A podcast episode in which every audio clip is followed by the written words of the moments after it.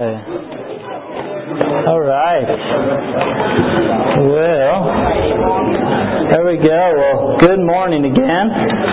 Welcome, welcome to the Firehouse Church. Thanks for joining us this morning. Um, morning. Good morning. Uh, let's see. Before we get started, we have another, maybe another special announcement, or I'd like to just introduce some special guests with us here this morning as well. Um, we already welcomed the Alternatives uh, Ministry, but there's a, uh, a young couple with us here uh, this this morning that uh, they they mean a lot to me and, and probably to a lot of you as well. But um, if you guys would just give a warm welcome to John and Carol Meyer. If you guys wouldn't mind standing up for us. There go. You know, I realized that uh, in, in a lot of ways this is a special Sunday for me and uh, as it relates to the Myers as well. Um, John, as some of you know, is a pastor up in the church in Fort Collins there. Um, some of you church, which uh, was the church from which uh, our team was sent out. And so uh, John and Carol have been there for a number of years. I think uh, Three or four. Three or four, yeah, three or four. But uh, I do remember, I have times of remembering when uh, some of you in Fort Collins met in a hotel up there, Holiday Inn, you know, and I don't know if the Holiday Inn was as good as the Ramada was to us, but uh, I think the Holiday Inn was probably better. But, uh, um, but anyways, um, you know, I, I was thinking, thinking of John. You know, I've got a verse I think of John and, and Carol as well, but it's just uh, this one in Hebrews thirteen seven that just says this. It says. Uh, uh, remember your leaders who spoke the word of God to you. Consider the outcome of their way of life and imitate their faith. And and I just John has a special place in my heart and Carol as well. But it was uh, it just dawned on me that it was about uh, 15 years ago this morning that uh, I heard a message about putting my trust in Jesus Christ and knowing for sure I could have a watertight faith and go to heaven. And uh, after the message that John Meyer did 15 years ago, it was January 28th, but uh, I went home and placed my trust in Christ, and my life has never been the same. And I've been blessed to just uh, also to to see John and Carol and their faith and uh, you know, see what a what an example, what a high bar has been set for us to, to imitate faith like theirs, and and that's in a lot of ways um, we are here planting a church because there was a time where they they headed out in faith to start a church in Fort Collins, and it started off small and um, you know maybe not too different than this, and so it's just a blessing to see the faith of those that have been teaching us the word and, and gone ahead of us in faith here, and so we just again have very special guests with us here this morning. Thank you guys for joining us. We're going to go ahead and pray here. and We're going to continue uh, with part two of uh, something we started last week, just related to our faith, to um, the faith equation. You know, we'll review that and we'll see some things that might help. Uh, take a look at some things that might help grow and strengthen our faith here this morning. But let's uh, let's pray just one more time here. Oh, Lord Jesus, it is uh, just wonderful to come together with your people and to worship you and just to sing about who you are. And we're so thankful for your love for us.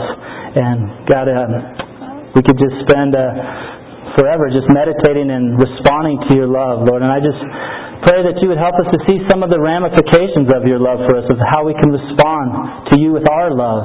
That your love has never been questioned, uh, but it is but our love, Lord, that needs to grow. And God, also in response to your love, we can have faith we can trust our loving Father. And Lord, I just pray this morning you would open our eyes to see uh, more about you, to see you through your scriptures and through your Holy Spirit. I just ask that you would be magnified in our eyes, Lord. You you are the same. You are great and infinite God in so many ways, and um, but yet we are hard of seeing sometimes, Lord. And I just pray you would. Um, through your word, through your spirit, even through me, that you would be magnified, that we could see you better here this morning.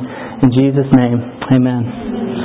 Amen. All right. Well, um, we're going to quick review uh, what we talked about last week, this faith equation here, and um, also we're going to the first passage we're going to look at. You can get your Bibles ready here. It's page uh, 962. If you have a house Bible uh, under your chair there, feel free to turn there with me. Um, and it's uh, page 962. It's Matthew 8 and verse 5 is where we're going to be the first verse we'll, we'll look at and we'll read. But first, we're going to do a review of um, the faith equation. And, you know, again, like we talked about last week, this equation is not, uh, it's not something Jesus forgot. It's not some equation he left out in his teachings that somehow uh, we stumbled across it at the firehouse. But it does seem to be an equation that reflects uh, some of Jesus' teaching and his dealings with people here on earth and their faith. And how many of you, maybe before we pull up this first, the equation, how many of you can remember the equation? It's not that E equals MC squared one we talked about. Um, anyone remember? Dave Cronin, yes. Uh, JC times YF equals R. Yeah, JC times YF equals R. Very good and awesome. Give Dave a round of applause if you would. So we're going to look at some of those, and you know we have it flipped around here, but it says the same thing. But we just talked about how so many times Jesus said, "Your faith, your faith." brought something about, something amazing, something miraculous. And it was not just their faith in and of itself and, uh, you know, just they willed it into existence, but their faith in Jesus and in what God in the flesh could do. Um, it brought about some results that were pretty awesome in the stories we looked at last week. And we asked each one of us just to evaluate what's going on in our lives right now. When you look at the, the R, the results, of your faith, you can kind of extrapolate what's going on over here. Your faith times God, what's happening? What's happening that's supernatural, that's beyond what you would expect to happen just in normal life, you know? And uh, that's a pretty challenging question.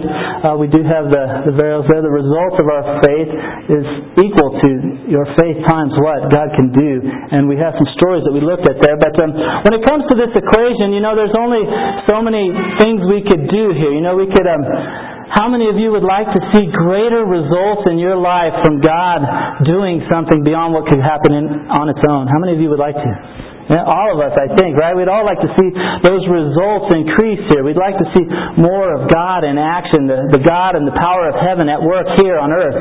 But when you look at the other side of the equation how we're going to bring that about, you know, there's really only two variables we have to work with there. We can either somehow make God bigger, um, you know, we're going to adjust His power or something like that, and we, I think we could all agree we're probably not going to do that. But the, the variable that we can work with is this one here about our faith, and we can maybe increase that to the level that uh, that that times what God is able to do brings about awesome and amazing results in this world that would not otherwise be. And, and so that's what we're going to talk about, really some ways to increase this part here. And again, we talked about last week that the, your faith part of the equation doesn't have to be that big. You know, the disciples said, Jesus increased our faith, and he told them the story about the mustard seed. You know, and so I think his point was that it's not how gigantic your faith is, it's just a little bit, uh, even the size of a mustard seed, combined with what God can do, can bring about great results. Um, but Jesus also had several times where he rebuked people for their faith being too little. So somehow when you measure little, there's like little the size of a mustard seed, and there's little like the size of you can't cast out that demon because your faith is too small. He said to his disciples, you know. And so we want to see how we can grow our faith to be not too little, but uh, maybe closer to that mustard seed here. And so this morning we just have four four steps that we're going to look at to strengthen your faith. Um, and the first one is just simply this uh, be humble to increase your faith. You know, um, you might write down to have a great faith, you must have a great humility. And we're going to look at some stories that would show us this. Um, so again, Matthew 8 and verse 5. We're just going to look at this story of uh, the faith of the centurion here. You know, it's interesting that there's only two people that I'm aware of in all the Gospels, two people that Jesus said, Wow, you have great faith. And one other time where he said to a person, You have great faith. And we're going to look at those two stories real quickly here and see how they might rub off on us and what they believed about God, that maybe we would adopt those as well, um, those beliefs. But I'm just going to read parts from this one here, um, starting verse 5. When Jesus had entered Capernaum, a centurion came to him asking for help. Lord, he said, my servant lies at home paralyzed and in terrible suffering. Jesus said to him, I will go and heal him. The centurion replied, Lord, I do not deserve to have you come under my roof, but just say the word, and my servant will be healed. For I myself am a man under authority, with soldiers under me, and I tell this one, go, and he goes, and that one, come, and he comes. I say to my servant, do this, and he does it. when Jesus heard this, he was astonished and said to those following him, I tell you the truth, I have not found anyone in Israel with such great faith.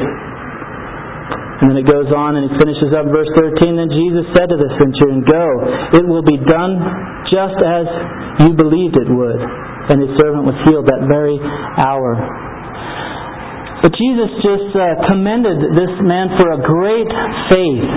And and that's for sure. And you know, there's different things we're going to pull out of this this passage here, but one of them that I think we need to catch in some ways is just the centurion had a I think a great humility. You know, he was to the point of saying, Lord, you know, Jesus said, Hey, I'll go to your house and I'll heal your servant. And he said, I'm not even worthy to have you come to my house.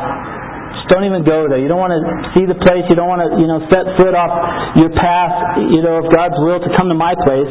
Just say the word and it'll happen. Um, but I, I'm just struck by his humility that he he saw himself um, small and his worthiness he saw as little to have this happen, but he saw Jesus as great. And to have, you know, humility, um, let me see here.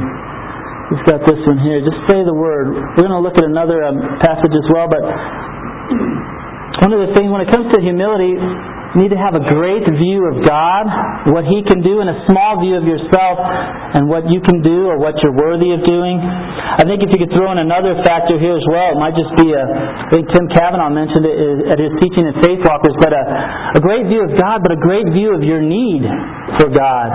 I think sometimes we can, uh, maybe we have a great view of God. We think God is infinitely powerful. Or maybe we have a small view of ourselves. You know, I'm less than a worm and I'm unworthy.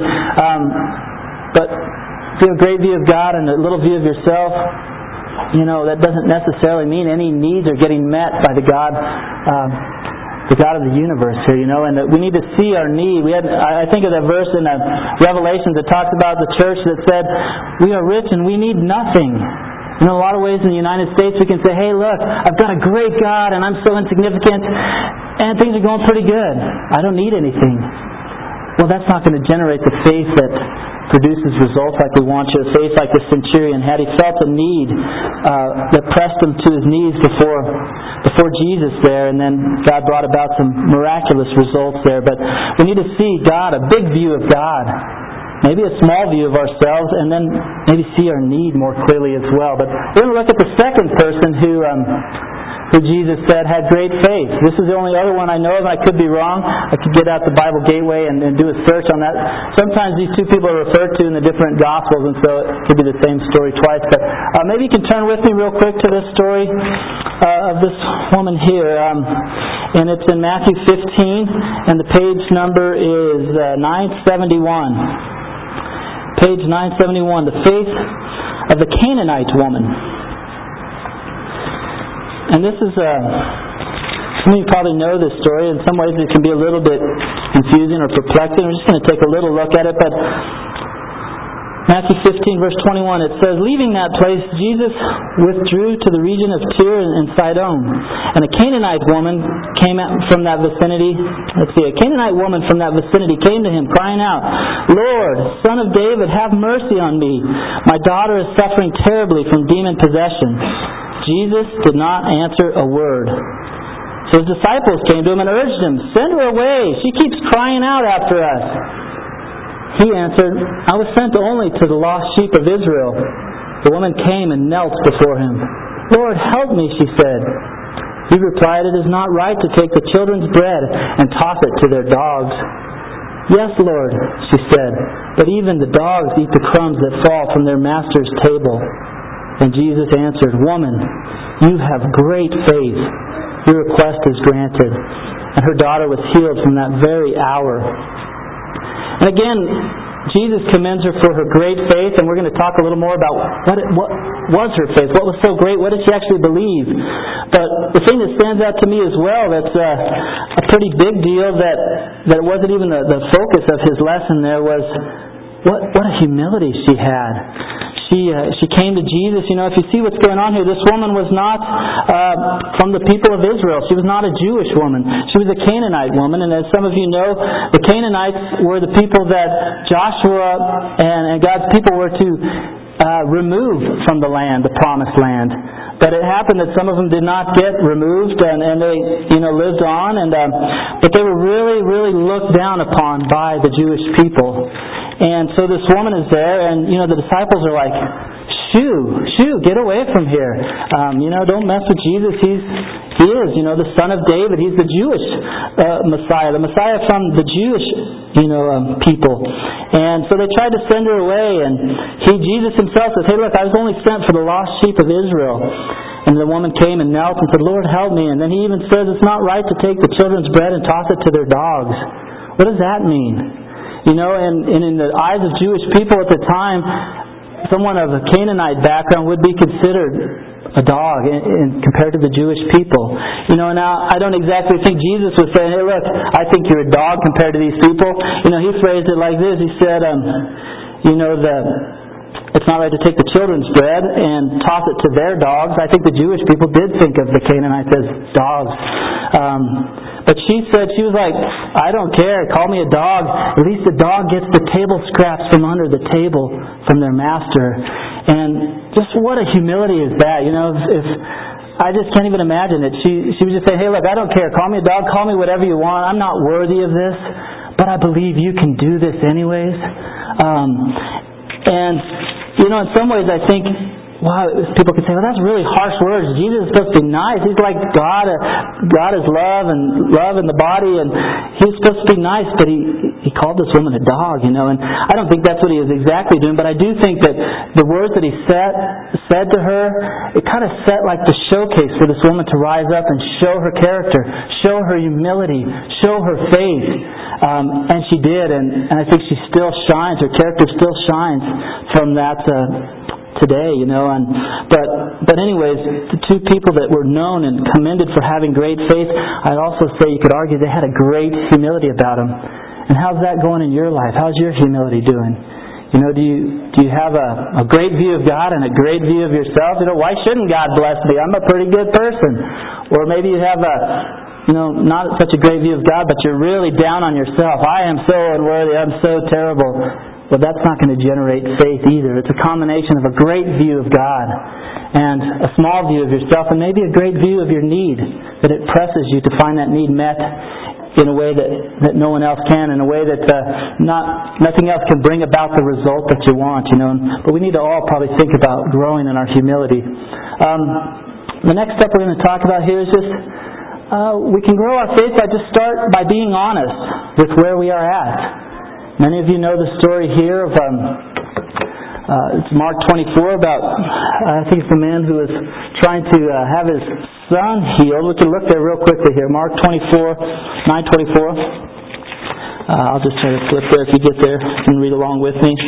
Um, that is page 1000. So um, we'll just read a few verses right around here, but it says, um, Jesus asked the boy's father, verse 21, How long has he been like this? From childhood, he answered. It has often thrown him into the fire or water to kill him. But if you can do anything, take pity on us and help us. If you can, Jesus said, everything is possible for him who believes. Immediately the boy's father exclaimed, I do believe. Help me overcome my unbelief. And you know, I think there's an awesome example for us there. He had faith that Jesus could do this, but he also said, you know what? I also have some doubts about this. Maybe he doubted Jesus' willingness or his ability to do this, but he said, I do believe. Something in me says, I do believe you can do this, and there's something else that's going, I, I help me overcome my unbelief. It's trying to strangle what I do believe. And, and we know the results. Jesus went on and said, um, Let's see, right after that, verse 25. When Jesus saw the crowd was running to the scene, he rebuked the evil spirit. You deaf and mute spirit, he said, I command you, come out of him and never enter him again. The spirit shrieked, convulsed him violently, and came out. The boy looked so much like a corpse that many said he's dead. But Jesus took him by the hand and lifted him to his feet, and he stood up. And Jesus brought about a miraculous result there. But this man, he, he had some faith, and maybe it was a small faith, but he was also honest. Hey, there's I'm wrestling with some other things here, and he just got honest about it.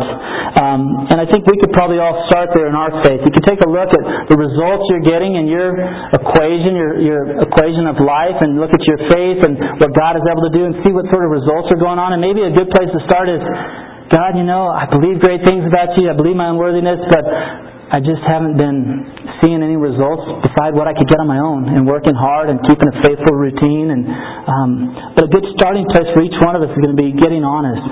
What are we seeing going on right now, and what do we want to see going on? Uh, I think this guy was a great example to us in that. Um, another thing we look at step three here in strengthening our faith is. Um, is feed your faith. You know, um, I, would say there's, we're going to look at some things here, but um, if you want to strengthen your faith, you have to feed it. You might put a, uh, in parentheses, uh, feed your faith. You might also starve your fears at the same time. Feed your faith, but starve your, your fears. Jesus often spoke to people when it came to faith. He said, don't be afraid, just believe why did you, you have little faith, why did you doubt? You know, there's always this uh, t- talking about strengthening your faith. Hold on to your faith and stop doubting. Get rid of your fears, your worries. He constantly said, don't worry. Don't be afraid. And it's not like we do both. We can feed my faith and I'm going to cuddle all my fears that I've had all my life.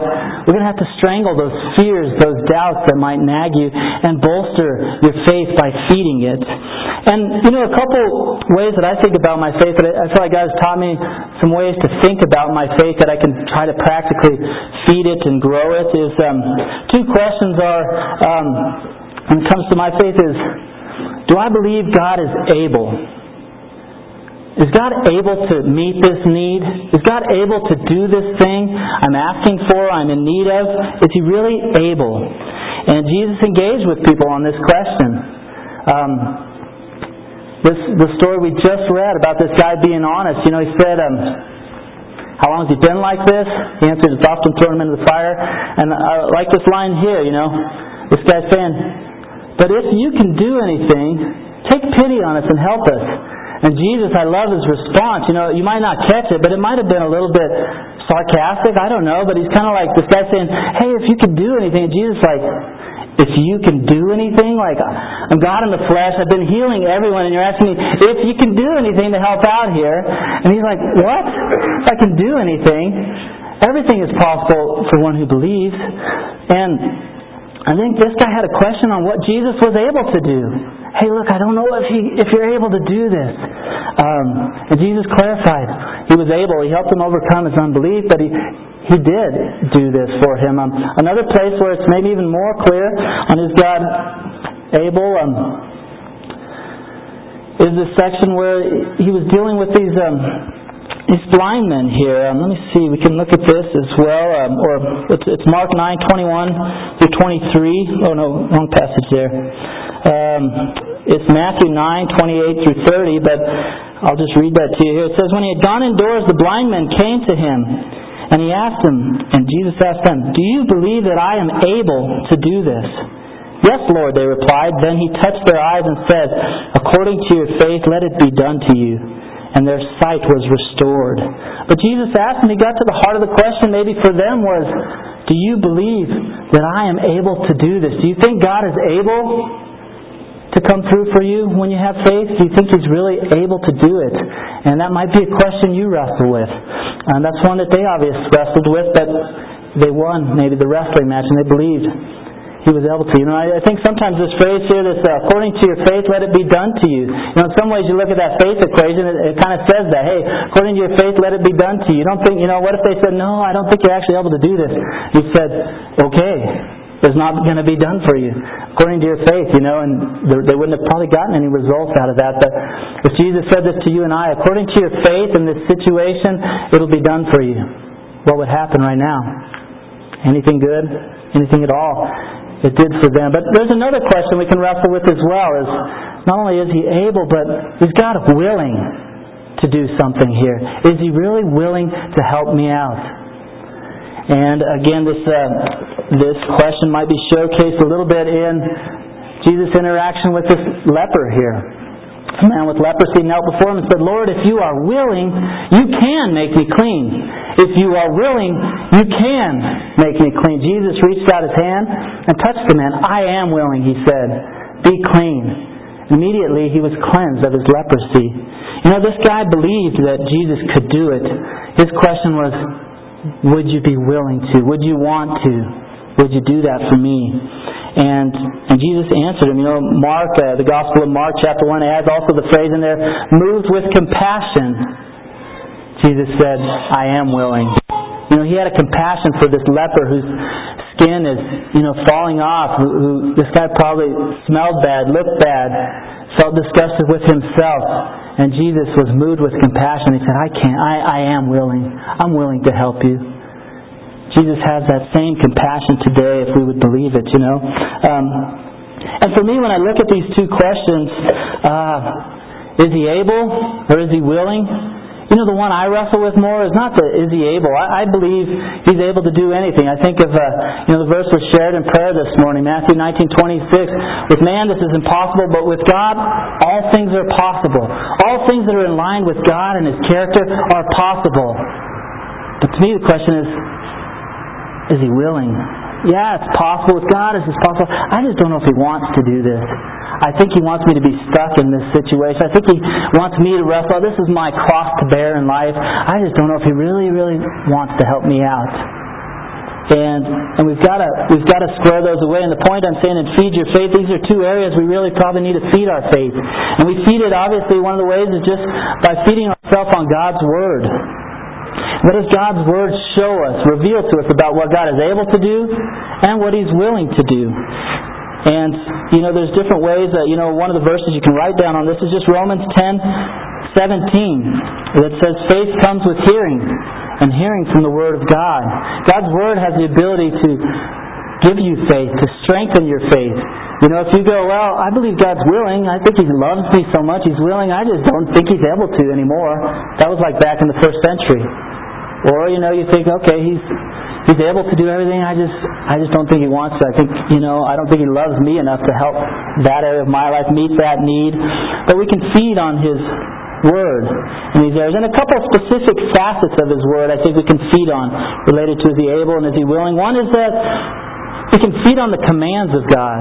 You know, anywhere you find something that God has called us to do, any command He's given us to, you better believe He's got He's able to help us do that, and He's willing to help us do it, or He wouldn't have given us the command in the first place. That'd be cruel to say, "Go and do that," and you're you're on your own. Good luck, you know.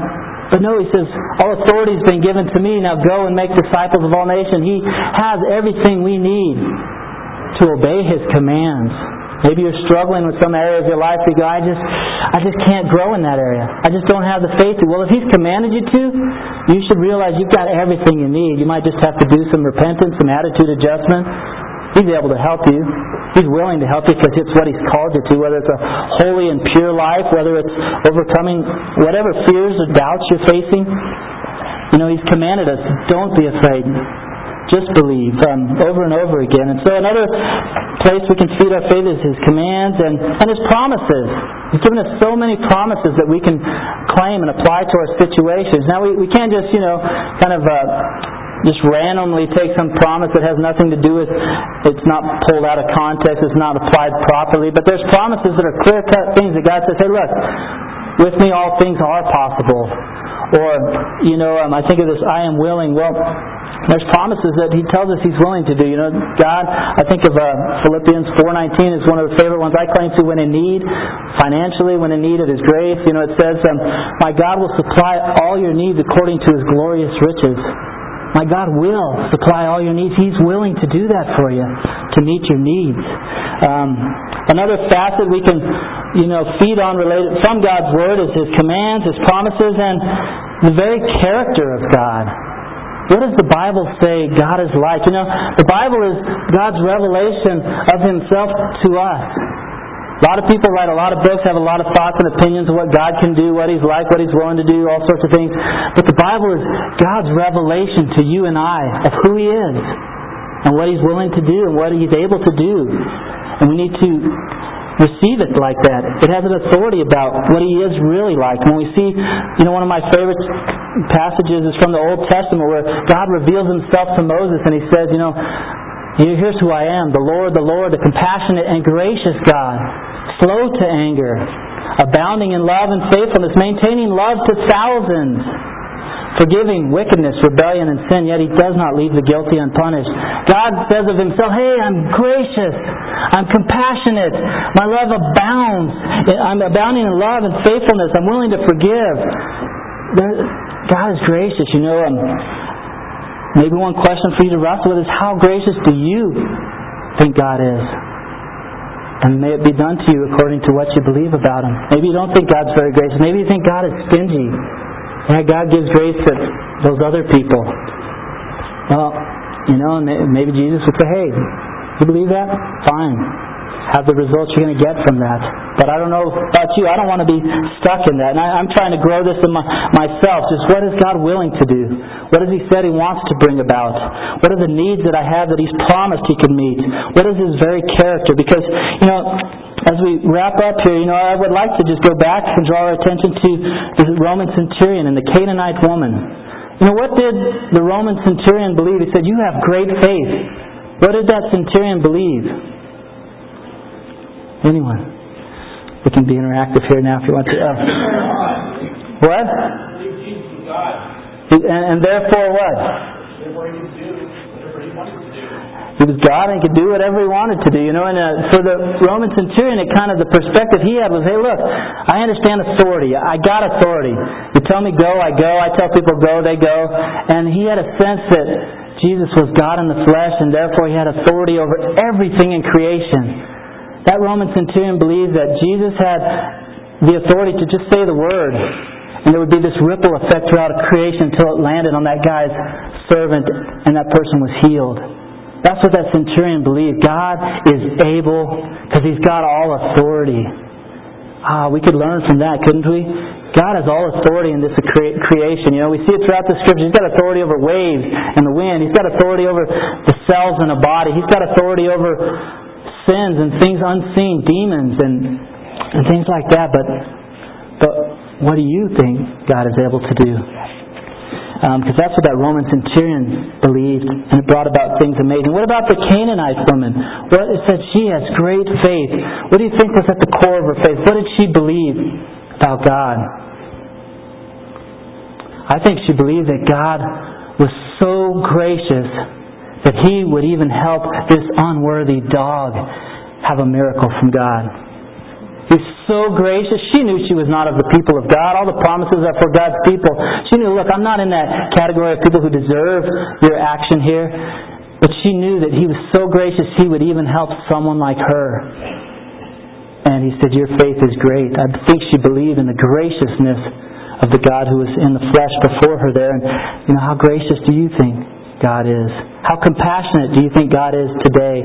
Sometimes we read these stories and go, yeah, Jesus must have been really compassionate then. But nowadays, you know, he sits up way high in heaven and he didn't really care about that stuff. Well, I think there's people today who believe that, that Jesus still has compassion today. That Jesus is still gracious in this century, in this day and age. Um, and those people that believe that, I think, are probably seeing God do more than, than those who don't.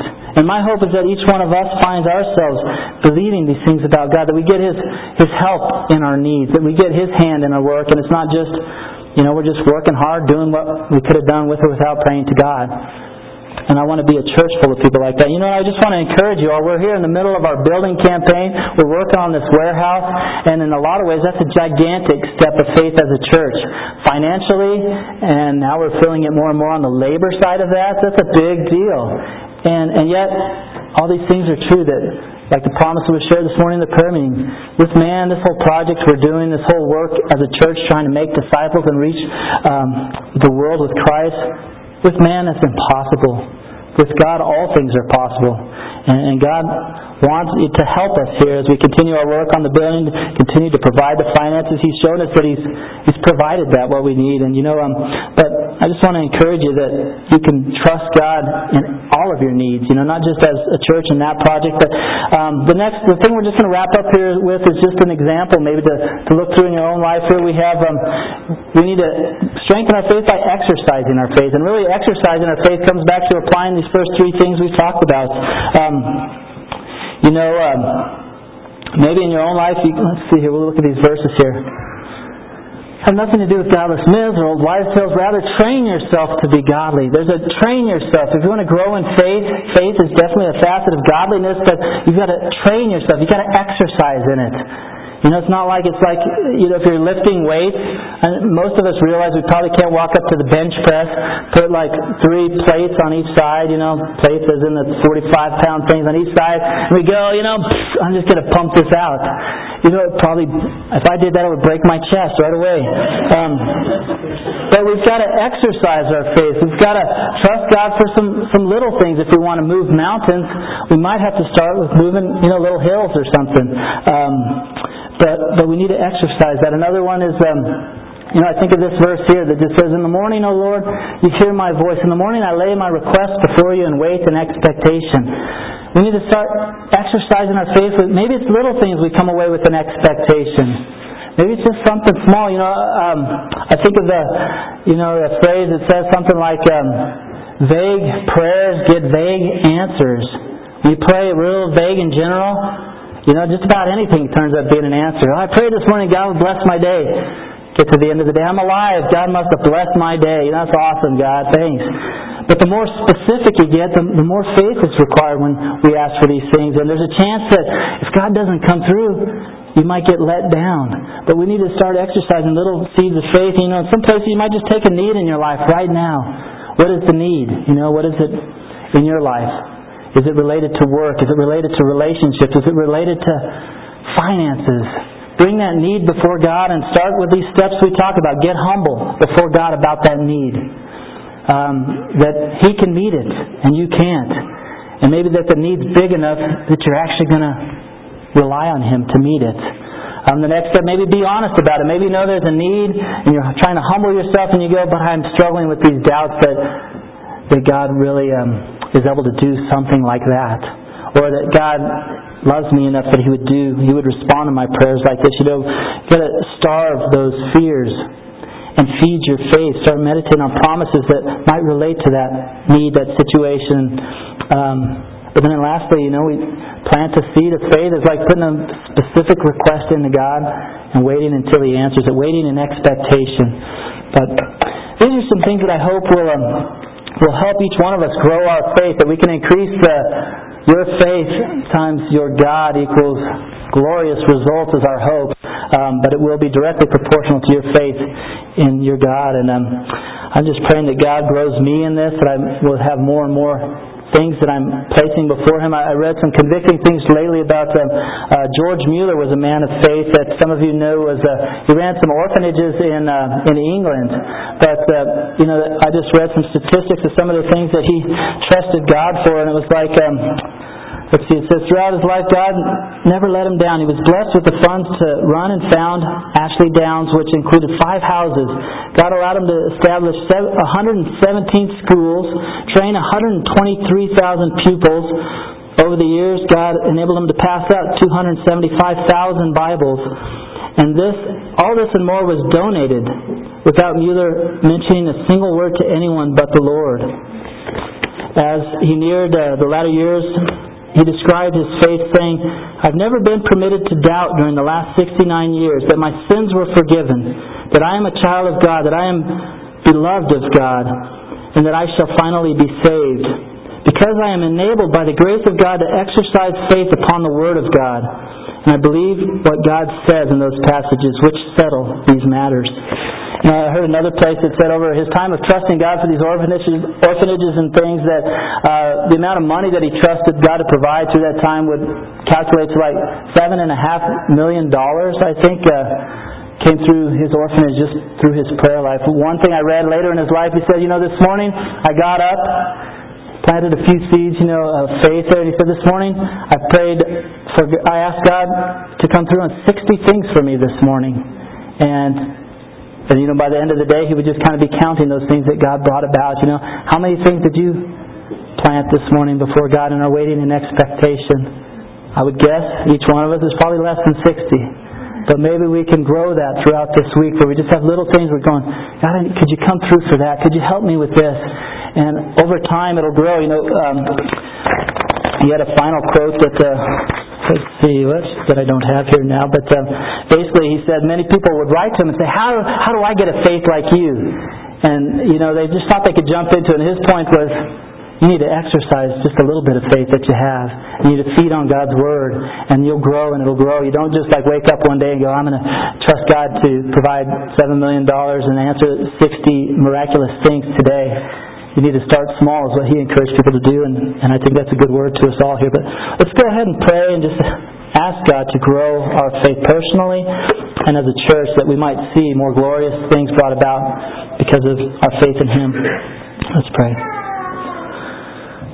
Lord Jesus, we do um, we do just thank you for this time together, Lord. I pray that you would help each one of us to feed on your word, to have uh, eyes of faith. I do pray that uh, your Spirit would just magnify things to us, that we read, that we would see them more clearly.